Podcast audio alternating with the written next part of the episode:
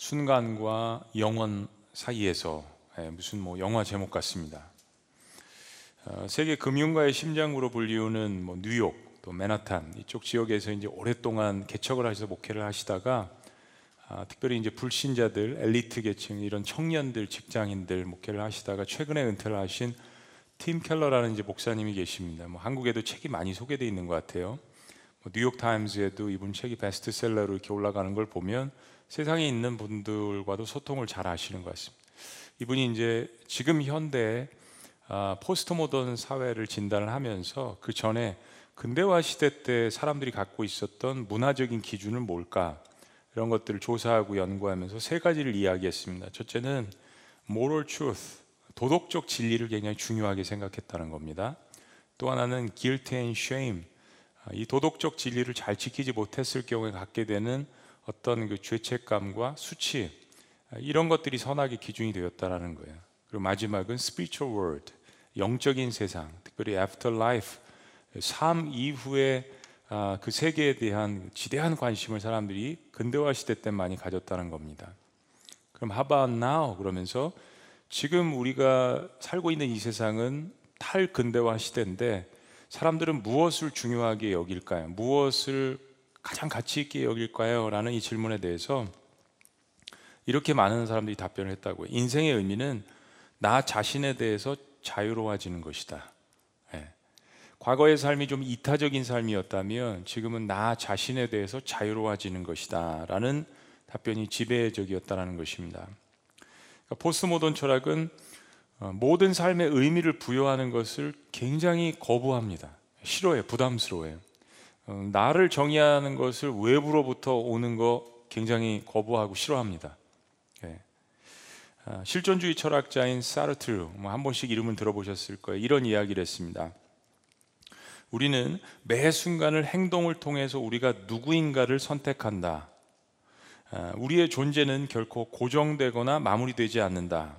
그럴 듯한 것 같아요. 마지막에 이런 이야기입니다. 우리의 가치는 우리가 선택하는 것이다. 우리의 가치는 우리가 선택하는 것이다.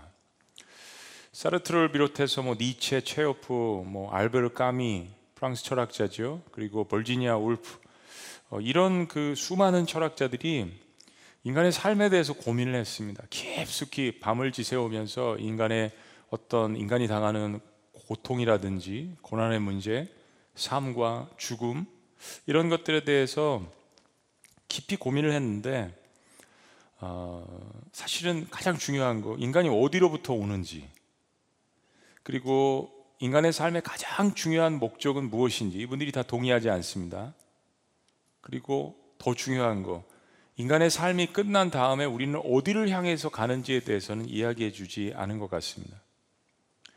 인생의 의미와 가치는 내가 선택하는 거고 나 자신에 대해서 자유로워지는 것이라는 이 주장이 저는 같은 인간으로서 한때 굉장히 설득력 있게 들렸습니다. 우리는 하늘의 레벨이 아니라 인간이잖아요, 같이. 근데 이 책을 읽고 또 생각해보고 하면 항상 그것이 왜 염세주의나 허무주의로 끝나는 걸까라는 이 느낌을 피할 수가 없었습니다. 지금 전 세계 젊은이들은 어느 시대보다도 문명의 이기를 누리죠. 그리고 자신의 결정에 의해서 이 쾌락이라는 것을 극대화시키는 방법을 터득한 것 같습니다. 그런데 어느 시대보다도 사실은 이 시대는 정신질환이나 디프레션, 우울증이나 자살이나 허무주의를 많이 경험하고 있습니다. 말 그대로 이야기하면 방황의 시대입니다. 어, 쾌락은 극대화시키고 많은 것들은 누리고 있지만 가장 많이 방황하는 시대. 동시에 한 또 하나 분명한 것은 신이 존재하지 않는다면, 만약에 신이 존재하지 않는다면 설명할 길이 없는 인생의 본질적이고 고통스러운 문제들이 우리의 삶에 널려져 있다는 것입니다. 인간 스스로 해결할 수 없다는 거죠. 인간에게 두려움이 존재하는 것은 다른 여러 가지 이유들이 있겠지만 제가 생각할 때 근본적인 문제는 죽음에 대한 두려움인 것 같아요. 그리고 죽음을 두려워한다는 것은 사실 인간이 내일 일을 모른다라는 것입니다. 그리고 내일 일을 모르는 것은 사실 인간이 내 인생의 주인이 아니라는 것을 반증하는 것입니다. 내일 일을 모르는데 어떻게 내가 내 인생의 주인이 될 수가 있겠어요? 물론 포스트 모던 사조 중에 한 가지 무서운 것이 있는데 다 그런 것은 아니지만 포스트 모던은 굉장히 광범위합니다. 그 중에 하나가 요즘 시대 때 과거에는 그렇지 않았습니다. 요즘 시대 때 많이 이야기하는 것 중에 하나가 내일은 없다 라는 사조입니다. 그냥 이 세상에서만 살면 내일은 없다. 아, 나 천국 지옥 그런 거 상관 안 한다. 나 종교 믿을 필요 없다. 이 생에서의 삶이 끝. 그런데 이런 생각들은 어떤 도덕관을 가져왔냐면 이 땅에서의 삶이 마지막이니까 막 살아도 뭐 괜찮지. 도덕 폐기론. 예, 도덕적으로 살 필요가 없다라는 거예요. 그리고 내일이 없는데 절대 진리를 부정하는 결과를 만들었습니다. 그리고 모든 것이 상대적이라는 생각이기 때문에 선과 악을 구별할 필요도 없다라는 이런 사조가 예술계와 문화와 이런 것에 깊숙이 이미 자리를 잡고 있습니다. 이게 현상들입니다. 그런데 문제는 제가 깊숙이 고민한 문제는 뭐냐면 인간의 인생이, 인생이 이 땅에서만 사는 것이라면 인생이 너무 억울한 사람들이 많은 거예요. 제가 볼 때, 제가 봤을 때. 저를 포함해서요. 여러분들은 어떠세요? 다 만족하세요? 사실 이건 너무 불공평해요. 내일 일을 알 수 없고 내일이 보장되지 않은 채 오늘을 최선을 다해서 사는 것이 무슨 의미가 있을까요? 인간이 생각하는 동물이잖아요. 그럼 조금 더 철학적으로 생각을 해보면 그냥 오늘 하루 돈 벌, 이거 생각이 아니라 내일이 보장되지 않는데 오늘 하루를 사는 것이 무슨 의미가 있을까? 그리고 또 하나는 참 내가 인생을 불공평하게 사는 것 같고 나는 흙수저고 다른 사람들이 항상 비교해 봤을 때 별로 잘나지 않은 감은 뭐 영어도 잘 못하는 한반도 막, 막 이런 생각들을 막 하면서 불공평하다. 여러분, 인생 가운데서 나나 다른 사람의 인생을 페어하게 공평하게 판단을 해주고 심판을 해줄 사람이 없다라는 것은 우리 인생에 살아갈 목적을 잃어버릴 수 있습니다. 내가 억울한 거 누가 갚아줄 수 있을 거예요? 또 하나는 내가 그토록 사랑했던 사람들을 영원히 보지 못한다라는 생각. 네. 이 땅에서의 삶뿐이라면요. 사르트르나 니체는 나의 인생의 주인이 내가 되라고 이야기를 하지만 사실 나란 인간은 태어나는 날도 내가 정할 수 없었고 그리고 생을 마감하는 날도 내가 정하지 못한다는 자연의 법칙이 존재한다는 사실을 모두가 알고 있습니다. 네. 태어나는 날은 내가 선택하지 못했는데 인생이 너무 불공평해서 그냥 반항심에 내가 가는 날을 선택해 볼까 생각하는 것도 있지만 그래서 비극적으로 생을 마감한다면 그거야말로 인간 중심이 만들어낸 허무주의의 결과라는 것을 입증할 뿐입니다. 왜 그렇게 살아야 돼요? 오늘 이런 인생의 본질적인 질문을 가지고 있었던 사람이 있었습니다. 본문에 등장하는 니고네, 니고데모라는 유대인이었습니다. 니고데모는 당시 이스라엘 유대 종교를 대표하는 종파 중의 하나인 바리세파의 회원이었습니다. 그리고 유대교를 이끌어가는 사내들인 공회 종교 국회의원 70명 중에 한 명인 막강한 권세와 아, 파워를 가졌던 그런 신분의 사람이었습니다. 한마디로 이야기하면 금수저죠. 당시 유대인 사회가 로마의 통치를 받고 있었지만 실제적인 그 유대 사회를 이끌어 나갔던 것은 유대 종교 그리고 율법이었습니다. 이게 사회, 경제, 문화, 삶 모든 것들을 다 다스리고 있었습니다. 그리고 유대인들은 구약 성경을 믿었잖아요. 근데 그 구약 성경을 보니까 자신들을 압제해서 구원해 줄 그 메시아가 온다라는 메시아 사상을 받아들여서 그 메시아를 기다리고 있었습니다. 바로 그런 상황 속에서 나사렛 예수라는 사람이 출연을 하게 된 것입니다. 그런데 이 나사렛 예수는 가는 곳마다 기적을 일으킵니다. 아, 사실 유대 종교는 사람들을 클래스파이 합니다. 사람들을 분리를 하고 층을 가릅니다. 근데 예수라는 사람은 만나는 사람들을 그냥 남녀노소 불문하고 질병이 있으면 치유해주고 정신병이나 귀신이 들렸다면 그 또한 치유해주고 모든 사람들을 가리지 않고 차별하지 않고 사랑하러 다가가는 그런 모습을 사람들이 보았습니다. 그리고 그렇게 치유와 기적을 한 이후에는 어, 하나님 말씀에 대해서 강론을 하는데 특별히 하나님 나라에 대해서 사람들에게 설파를 합니다. 구약 성경을 꿰뚫고 있고 그분의 지식과 사랑과 그분의 사역에 대해서 많은 사람들은 매료되었습니다. 바로 바리새인이고 사례들인 공예의 국회의원이었던 니고데모도 이 나사렛 예수에 대해서 매료되었습니다. 그리고 예수님을 찾아와서 이렇게 이야기합니다. 당신이 하는 일을 보니까 하늘로부터 오지 않았다면 할 수 없는 일입니다. 당신은 하늘로부터 오신 분이 분명합니다. 라고 고백을 합니다. 당신 좋아합니다. 그런 고백이죠. 근데 성경이 니고데모가 예수님을 찾아온 시간을 밤이라고 이야기합니다. 이 밤은 문학적으로 두 가지 의미가 있습니다. 하나는 정말 사람들을 피해서 자신의 신분이 높기 때문에 지금 무슨 질문을 하러 오려고 하는데 그 질문들에 대해서 사람들에게 답변을 해주는 랍비로서 나세렛 예수 그리스도를 찾아왔다는 이 자체가 창피한 거예요. 또 하나 밤의 의미는 요한이스 문학적인 의미는 니고데모가 인생의 깊은 밤 가운데 있었다라는 것을 이야기하는 것입니다.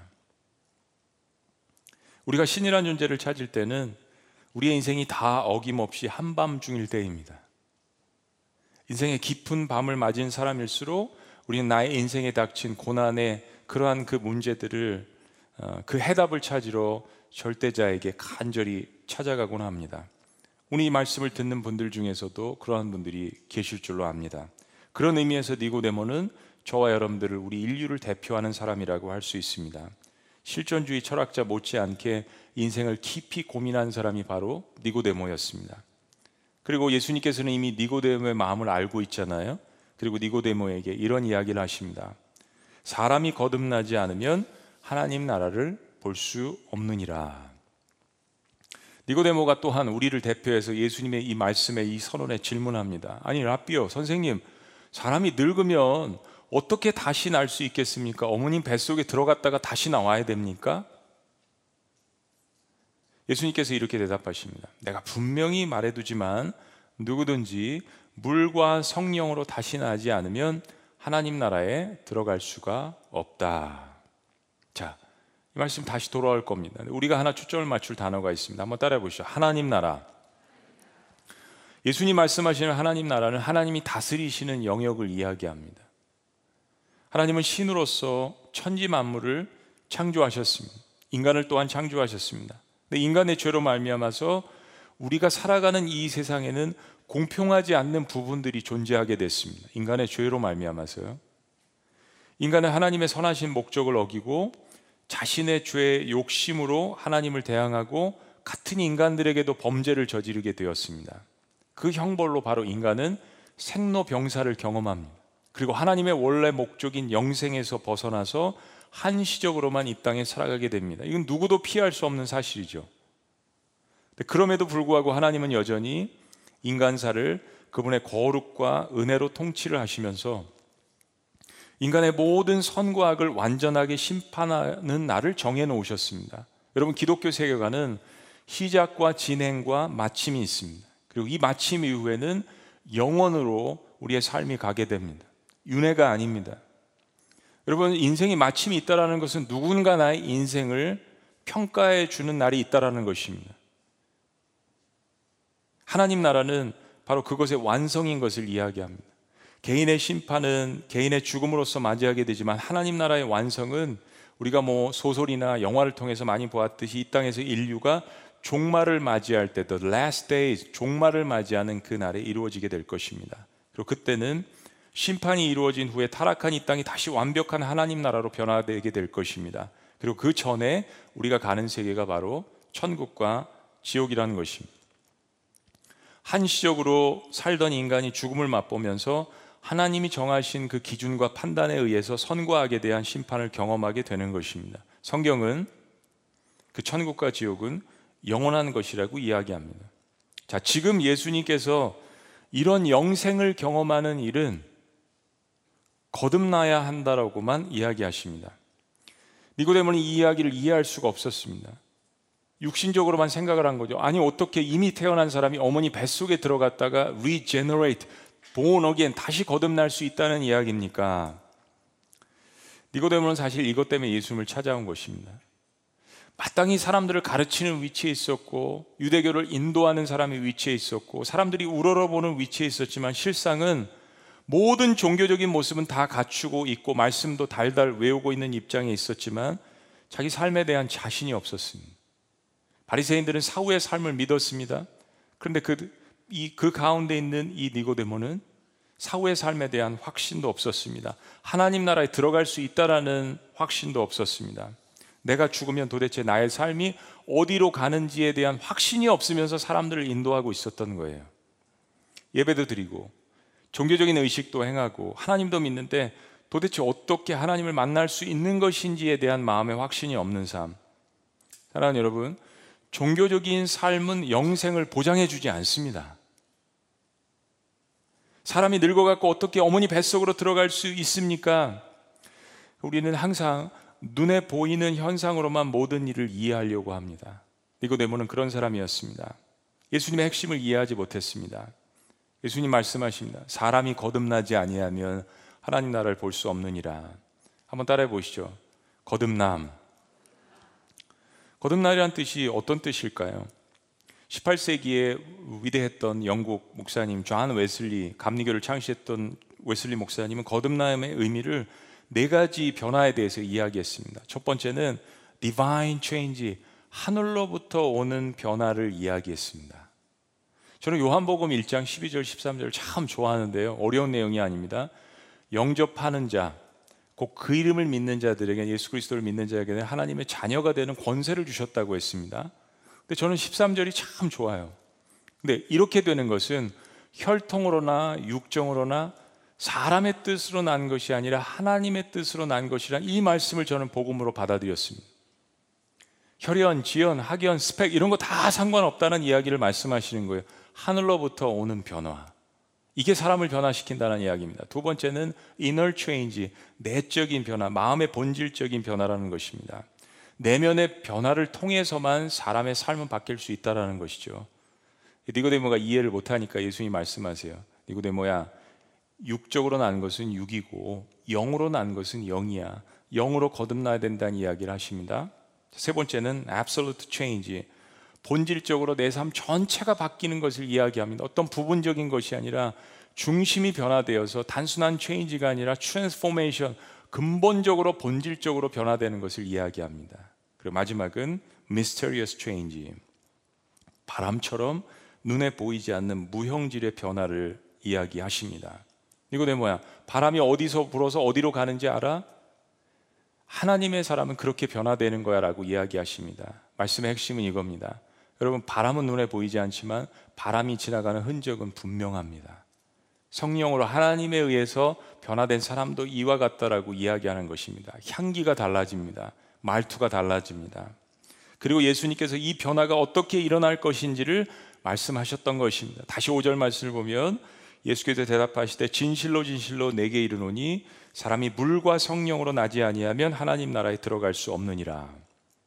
우리 기독교는 어, 침례든지 세례든지 특별히 예수님은 요단강가에서 물 속에 들어가셔서 침례를 받으셨습니다. 침례는 사람이 예수님과 함께 과거의 삶을 버리고 죄를 버리고 장사된다는 뜻입니다. 물 속에 들어가서 그리고 다시 나오는 것은 예수님과 함께 부활한다는 뜻을 갖고 있습니다. 근데 지금 이 물과 성령이라는 것은 사실은 그 침례 줄 때, 세례 줄 때 하는 물을 뜻한다기보다는 하나님의 신비한 역사, 성령의 역사를 이야기하는 것입니다.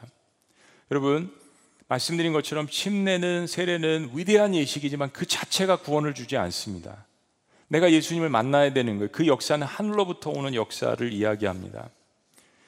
종교개혁을 일으켰던 존 칼빈은 이 역사를 The Cleansing of Holy Spirit이라고 이야기했습니다. 말하자면 하나님의 영이 우리의 양심을 깨끗게 하시고 우리의 죄를 씻어 주시고 우리의 삶을 깨끗게 하시는 일이라고 이야기했습니다. 지금까지 이야기한 것들을 쉽게 말씀드리면 이런 거예요.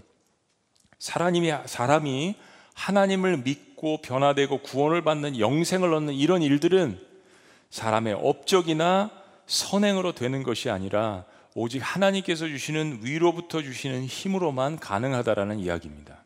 종교적인 행위가 아니라는 이야기예요.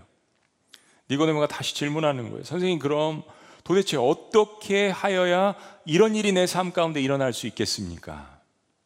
내가 어떻게 해야 삶의 본질적인 것을 경험하고 자유를 얻고 영생을 의미하는 그 하나님 나라에 들어갈 수 있겠습니까? 바로 그때 예수님께서 주신 말씀이 그 유명한 교회 안 다니시는 분들도 잘 아는 요한복음 3장 16절의 말씀입니다. 우리 다 같이 한번 읽어 보실까요? 16절 시작. 하나님이 세상을 이처럼 사랑하사 독생자를 주셨으니 이는 그를 믿는 자마다 멸망하지 않고 영생을 얻게 하려 하심이라. 복음의 핵심입니다. 영생의 핵심입니다.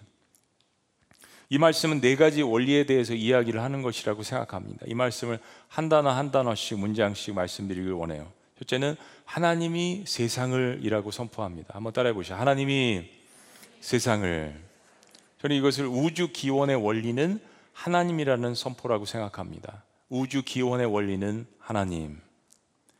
세상의 어떤 철학도 어떤 사조도 어떤 사상도 이야기해 주지 않지만 성경은 분명하게 우주의 기원이 하나님이라는 것을 성경 창세기 1장 1절부터 선포합니다. 태초에 하나님이 천지를 창조하시니라. period. 너무나도 시원하고 명확하게 인간은 밤을 새우고 평생을 고민한 이 질문에 대해서 하나님이 세상을 이라고 선포합니다. 두 번째는 이처럼 사랑하셨대요. 우주를 이끌어 나가는 원리는 어떤 다른 것이 아닌 사랑입니다. 사랑. 하나님이 세상을 이처럼 사랑하사 하나님이 존재한다면 세상을 이끌어 나가는 원리는 여전히 사랑입니다. 죄악이 만연한 것 같아도 그래도 이 세상의 종말이 끝나지 않는 것은 하나님이 여전히 이 세상을 아직도 소망을 갖고 사랑하시기 때문입니다. 이것은 변함이 없습니다. 하나님께서 세상을 창조하시고 인간을 창조하실 때 사랑으로 창조하셨습니다. 하나님의 영을 인간의 호흡으로 불어넣어 주셨습니다. 그 사람은 영을 가지고 있죠. 예수님을 믿는다라는 것은 그 죽었던 영이 살아나는 것을 이야기하는 것입니다. 그리고 하나님은 자신의 형상을 담게 인간을 창조하셨다라고 이야기하는 것입니다. 그래서 인간은 만물의 영장인 것입니다. 여러분 눈에 보이는 이런 것들을 만들어낼 수 있는 인간의 힘이 얼마나 신비합니까? 하나님으로부터 왔기 때문입니다. 인간이 죄를 짓고 나락으로 빠졌지만 하나님은 여전히 그가 만드신 우주를 사랑으로 이끌고 계십니다. 세 번째는 독생자를 주셨대요. 세 번째 원리는 우주를 자유케 하는 원리는 희생입니다. 희생.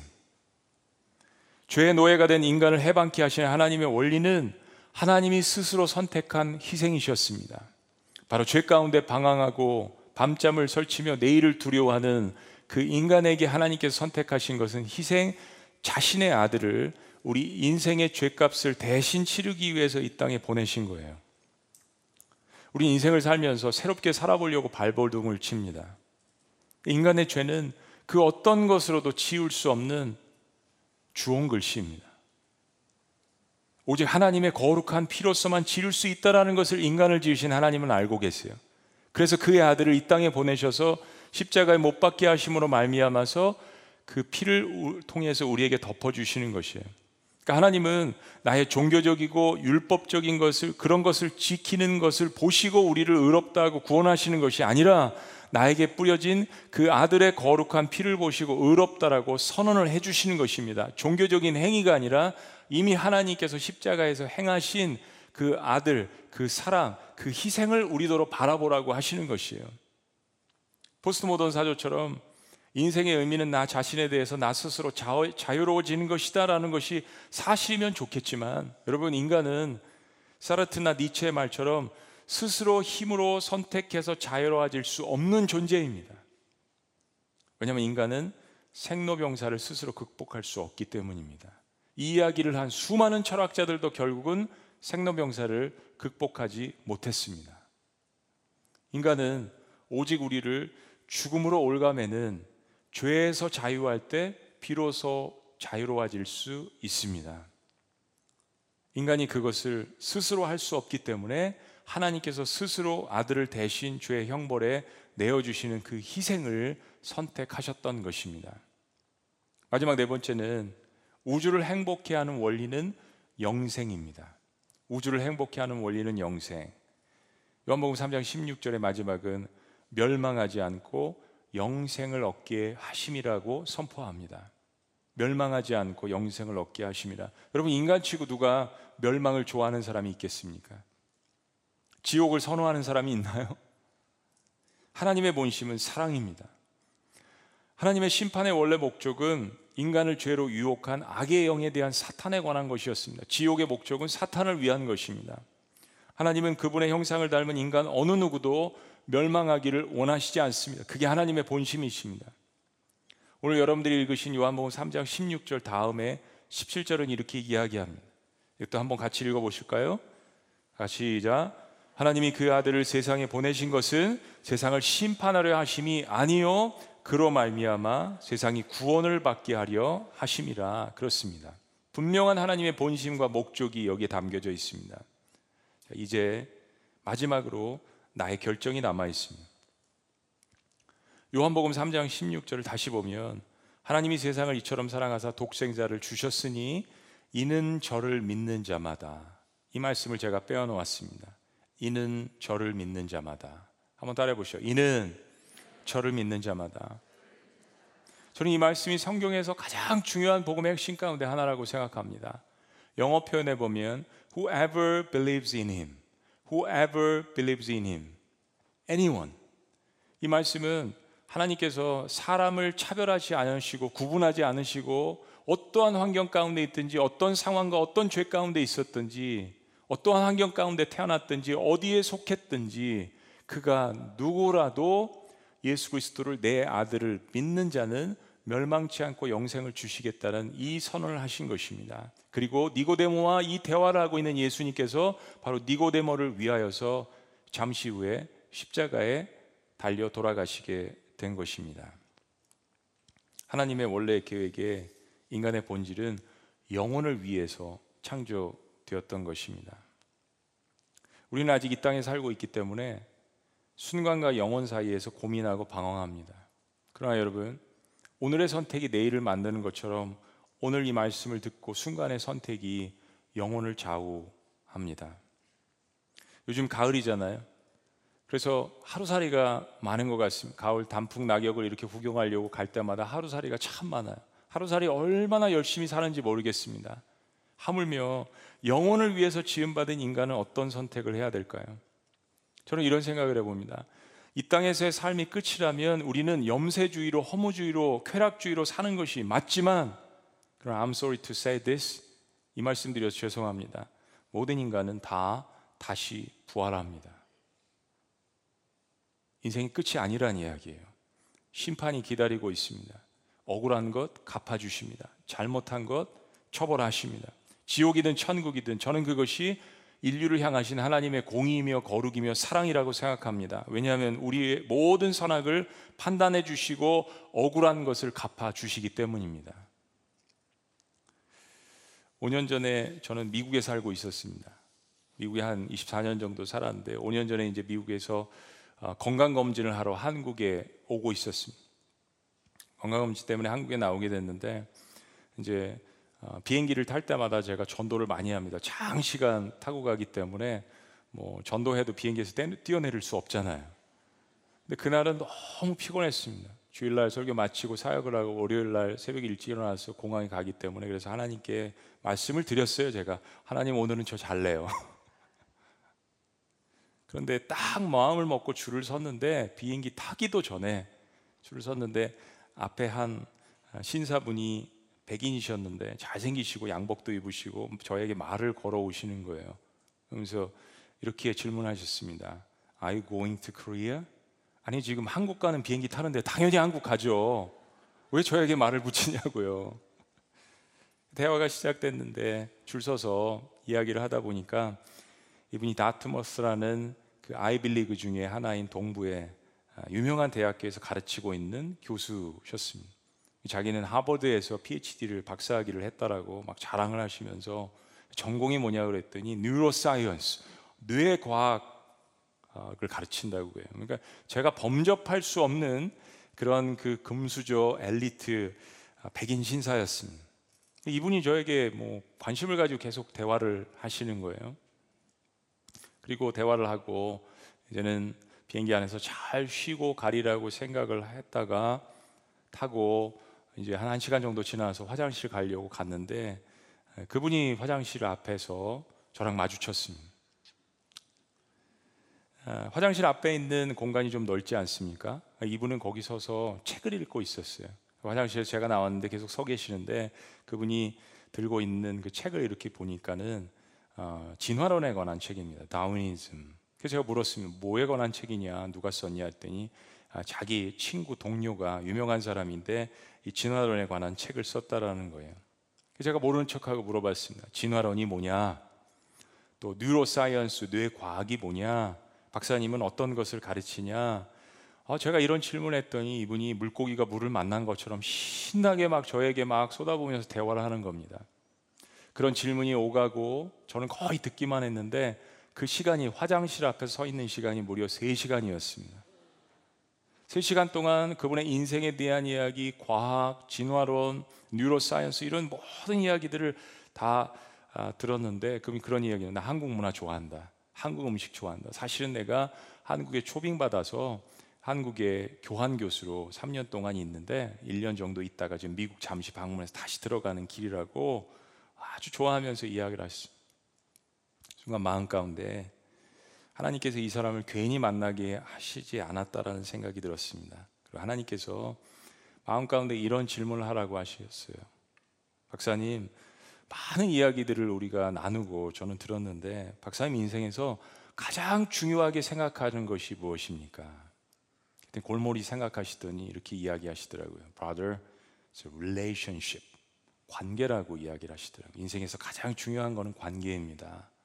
하나님께서 또 저에게 지혜를 주셨습니다. 이런 질문을 던졌어요. 그러면 relation, relationship을 하기 위해서 가장 중요한 핵심 가치가 뭘까요? 골몰히 생각을 하시더니 이분이 그렇게 답변하셨습니다. Love, 사랑입니다. 인간이잖아요. 사랑이 없으면 관계성이 이루어지지 않는다는 독신주의자예요, 이분은. 근데 사랑이 없으면 관계성이 이루어지지 않는다는 것을 알고 계셨어요. 그때 하나님께서 제 마음에 불현듯 불 같은 하늘로부터 오는 음성을 주셨습니다. 제가 이 박사님께 질문했습니다. 박사님, 제가 3시간, 4시간 기다려서 질문한 겁니다. 여러분, 전도를 하려면 이웃의 이야기하시는 것을 잘 들어주셔야 합니다. 자, 이런 질문을 했습니다. 그럼 박사님, 박사님이 공부하시는 그 진화론에 박사님이 가르치시는 그 뇌 구조에 대한 뉴로 사이언스에 박사님이 좋아하시는 그 기계 문명에 박사님이 지금 인생 가운데 가장 중요하다라고 생각하는 그 사랑이라는 단어가 들어가 있나요? 박사님은 많은 학생들에게 그렇게 유명한 아이블리그에서 또 한국에 와서 사람들에게 그런 과학과 저 과학을 싫어하지 않습니다. 과학은 하나님 만드시는 것을 발견하는 중요한 학문이에요. 그러나 그것을 신봉하는 것은 잘못된 것이죠. 박사님이 생각하는 과학과 뉴로사이언스와 진화론과 이런 것들을 막 가르치시는데 박사님은 인간의 삶 가운데 사랑과 관계가 제일 중요하다고 생각하셨는데 박사님이 들고 있는 그 책에 진화론 책에 사랑이라는 단어가 한 단어라도 존재하나요? 저는 4시간, 3시간 흐른 후에 이 박사님 눈동자가 흔들리는 것을 보았습니다. 바로 그때 하나님께서 이분에게 오늘 여러분들에게 말씀드린 요한복음 3장 16절을 말씀드렸습니다. 하나님이 세상을 이처럼 사랑하사 박사님이 가르치는 학문, 숭배하는 학문 그 모든 것들에 사랑이라는 단어가 존재하지 않는데 박사님은 인생 가운데 사랑과 관계가 가장 중요하다고 이야기하시는데 바로 오늘 성경이 하나님이 박사님을 이처럼 사랑하신대요. 그리고 그분의 눈동자가 흔들리면서 비로소 니고데모의 심정으로 고백을 했습니다. 내가 사실은 중학교 2학년 때까지 교회를 다녔는데 학교에 가서 또 허무주의 책에 빠지고 진화론과 염세주의와 신은 없다라고 결정을 내리고 신앙을 떠난 지 3, 40년이 넘었습니다. 제가 말씀드렸습니다. 박사님, 하나님이 오늘 당신을 찾고 계신데요. 하나님이 세상을 이처럼 사랑하사 독생자를 주셨답니다. 예수님 들어보셨죠? 그분이 당신을 위해서 희생하셨답니다. 그리고 그가 누구든지 박사든지 아니든지 잘 먹든지 못 살든지 건강하든지 아니든지 누구든지 차별하지 않으시고 그를 인정하는 자들에게 영접하는 자들에게 멸망치 않고 영생을 얻게 하는 이것을 주셨습니다. It is God's love. 하나님의 사랑입니다. 그분이 그날 자신의 인생을 되돌이키고 그리고 하나님을 다시 만나는 기회를 가졌습니다. 그리고 한국에 돌아가서 좋은 교회를 다니겠다라고 이야기하면서 실은 자기를 전도하는 사람들마다 자기가 논리로 박사를 냈는데 사실은 자기를 위해서 그 한국 대학에서 기도하는 교수님이 네 분이 계시대요. 그분들을 무시하고 이제까지 살았는데 오늘 이 하나님의 사랑을 깨닫고 교회 나가렵니다. 라고 고백을 하셨습니다. 그분에게 말씀드렸습니다. 박사님이 오늘 저를 만나고 제가 박사님을 만난 것은 결코 우연이 아닙니다. 사랑하는 여러분, 진화론처럼 아니면 어떤 철학에서 이야기하는 것처럼 인생이 우연이라면 왜 사세요? 인생이 우연이라면 나의 자녀들에게 무슨 사랑을 쏟아부으세요? 여러분이 이 자리에 오늘 계신 것, 이 영상을 보시는 것 결코 우연이 아닙니다. 누군가 여러분들을 위해서 눈물을 흘리고 먼저 깨달은 그 사랑을 가지고 여러분들에게 그 사랑을 전하기를 원하시는 것입니다. 위로부터 오는 사랑, 하나님이 여러분들을 선택하신 것입니다. 기도하시겠습니다.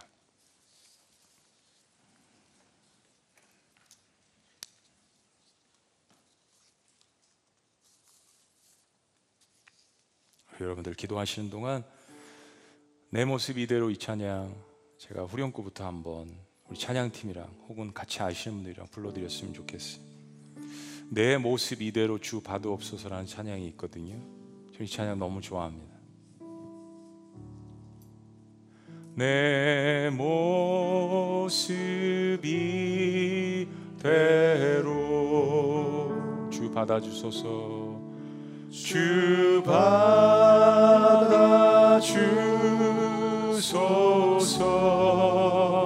날 위해. 날 위해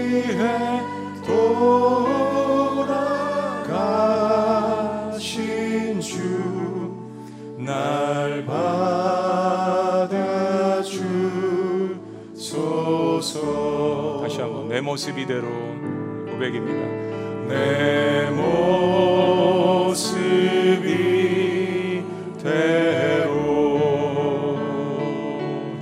받아주소서. 주 받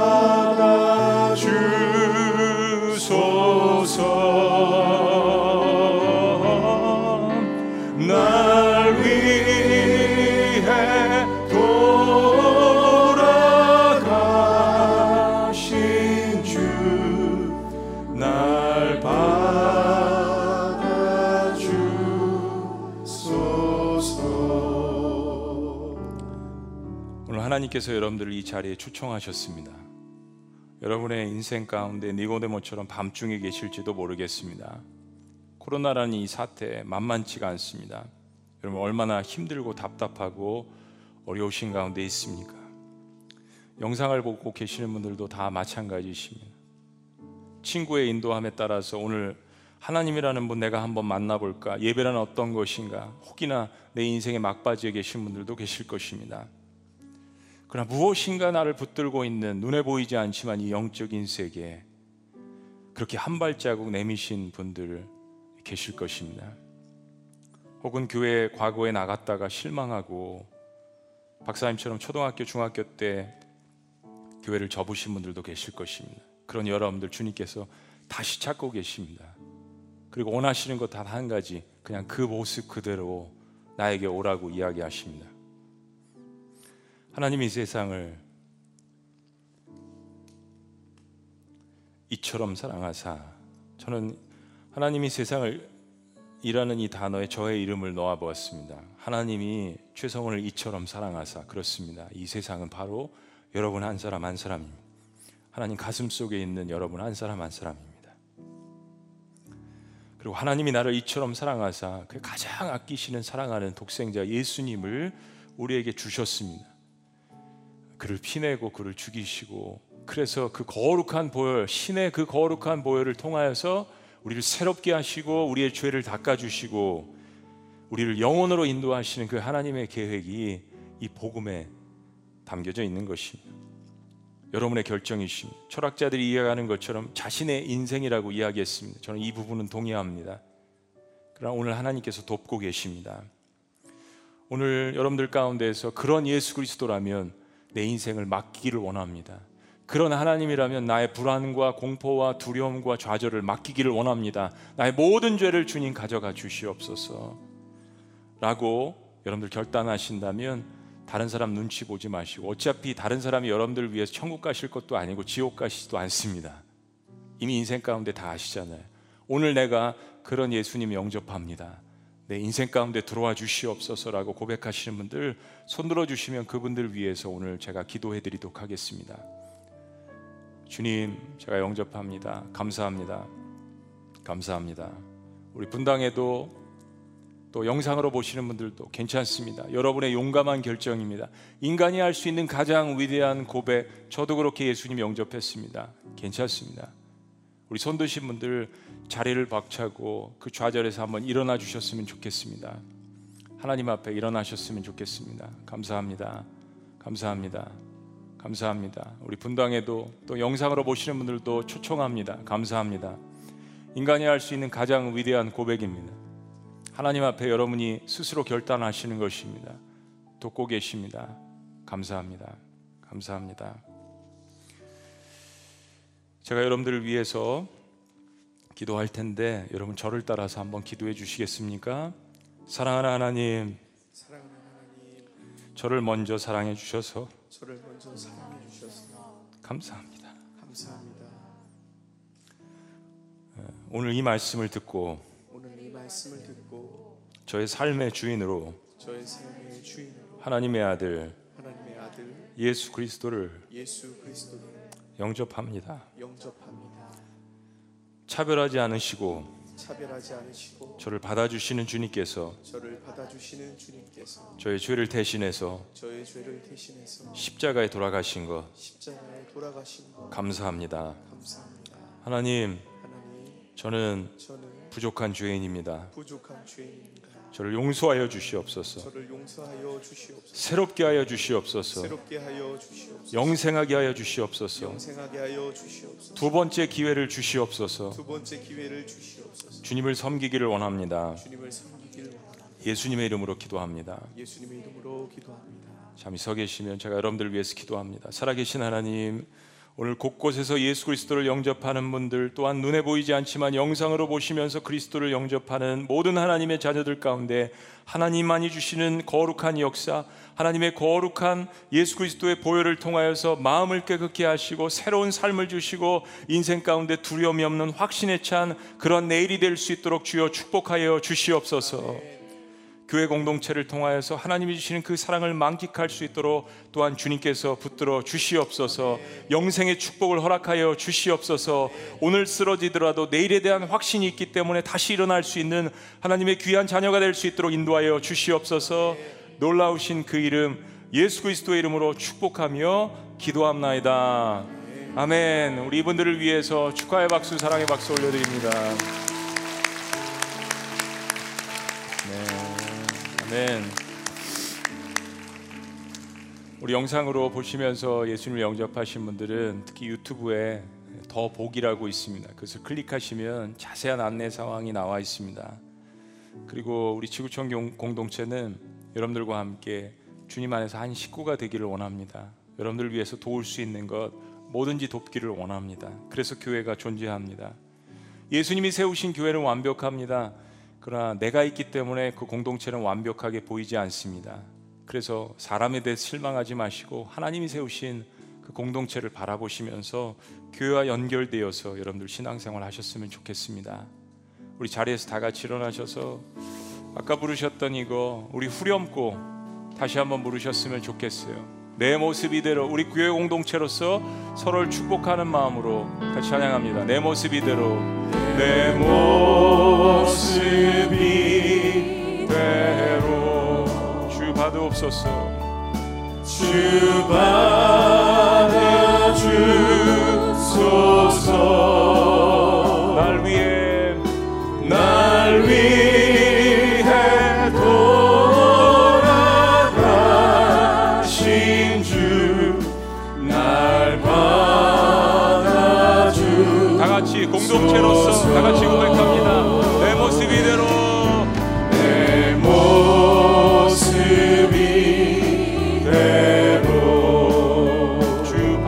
주소서.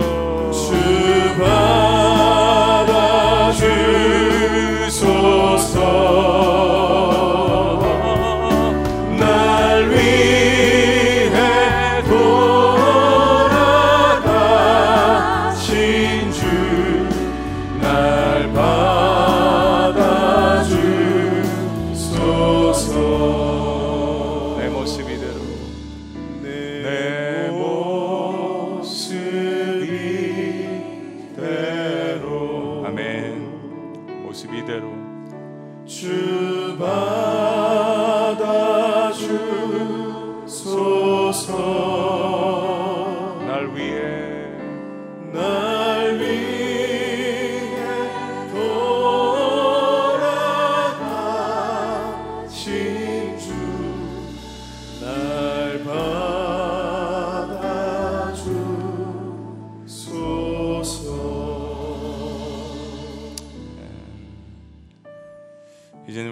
그리스도의 은혜와 하나님 아버지의 극진하신 사랑과 성령님의 감화교통 역사하심이 니고데모처럼 밤중에 주님을 찾아왔으나 그러나 예수 그리스도께서 나를 위해서 십자가에 돌아가신 이 사실을 깨닫고 영생에 대한 선물을 받으며 죄 사함을 받으며 이제 하나님 앞에서 제2의 인생을 살기를 결단하고 고백하는 하나님의 멋진 위대한 자녀들을 위해 교회 공동체 위에 지금부터 영원토록 함께 하시기를 간절히 축원합니다.